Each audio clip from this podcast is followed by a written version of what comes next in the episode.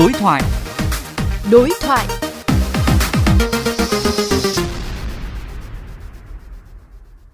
Thưa quý vị, lễ khai giảng theo kế hoạch sẽ diễn ra đồng loạt trên cả nước vào ngày năm tháng chín.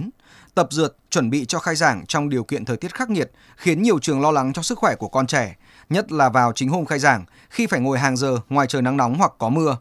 Vậy có nhất thiết phải khai giảng đồng loạt sáng mùng năm tháng chín không?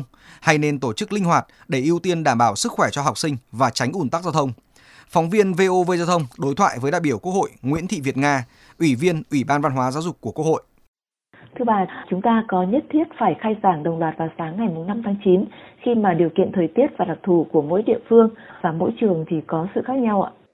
Việc Bộ Giáo dục và Đào tạo để ngày khai giảng cố định là một ngày mùng năm tháng chín thì tôi nghĩ cũng có cái lợi. Thứ nhất là đây là cái ngày cũng đã ăn sâu vào trong ký ức của rất là nhiều thế hệ học trò, gọi là cái ngày hội đến trường rất là náo nức. Tuy nhiên chúng ta cũng lại phải xét trên rất là nhiều yếu tố. Ở các cái vùng nông thôn, tất cả các trường đồng loạt khai giảng trong một ngày, không có nhiều trở ngại. Giao thông ở nông thôn thì cũng khá là thuận tiện và các cái trường địa điểm nó cũng cách xa nhau. Nhưng mà ở thành phố thì đến bây giờ thì thực sự là một cái bài toán rất là khó khăn. Thứ nhất là về mặt giao thông. Trẻ em thành phố thì phần lớn có bố mẹ đưa đón.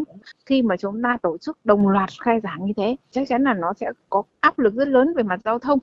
Thứ hai nữa là về thời tiết khí hậu trên toàn quốc thì nó cũng không tương đồng giữa các vùng miền. Thế thì tôi nghĩ đối với cái ngày khai giảng chúng ta có thể linh hoạt. Ví dụ chúng ta chia ra theo từng cấp học.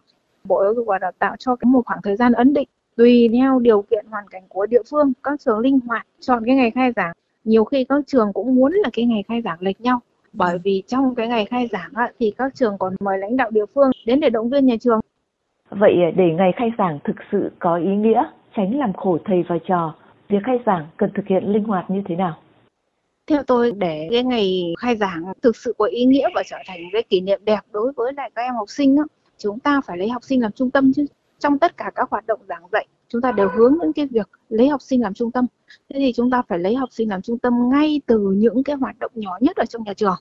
Cái lễ khai giảng của chúng ta nhiều khi chưa chú ý đến cái đối tượng trung tâm, tập trung học sinh lại và bắt học sinh ngồi yên để nghe hết bài diễn văn nọ đến bài diễn văn kia. Trong một cái không khí nó rất nặng nề và lê thê và các em cảm thấy rất mệt mỏi. Đấy chưa phải là một cái ngày khai giảng đúng nghĩa đối với bản thân các em.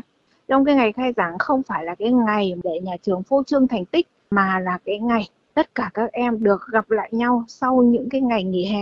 Các em làm chủ mọi hoạt động, chứ còn thầy cô sẽ là người hướng dẫn. Đương nhiên là sẽ có cái phần nghi lễ, nhưng mà đừng quá rườm rà. Chúng ta cũng nên nghiên cứu có cái ngày khai giảng sao nó thực sự là ngày hội đến trường của học sinh. Vâng, xin cảm ơn bà.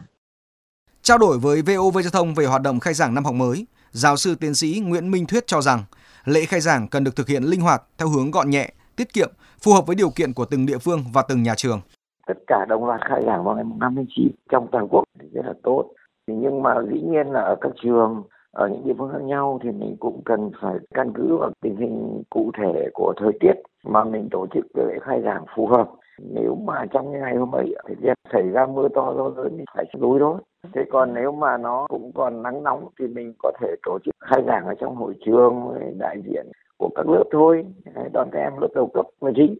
Và khi khai giảng đặc biệt là tổ chức rất ngắn gọn thôi để học sinh vào lớp khỏi bị chịu ảnh hưởng nắng mưa. Nó phải có nhiều cái cách linh hoạt.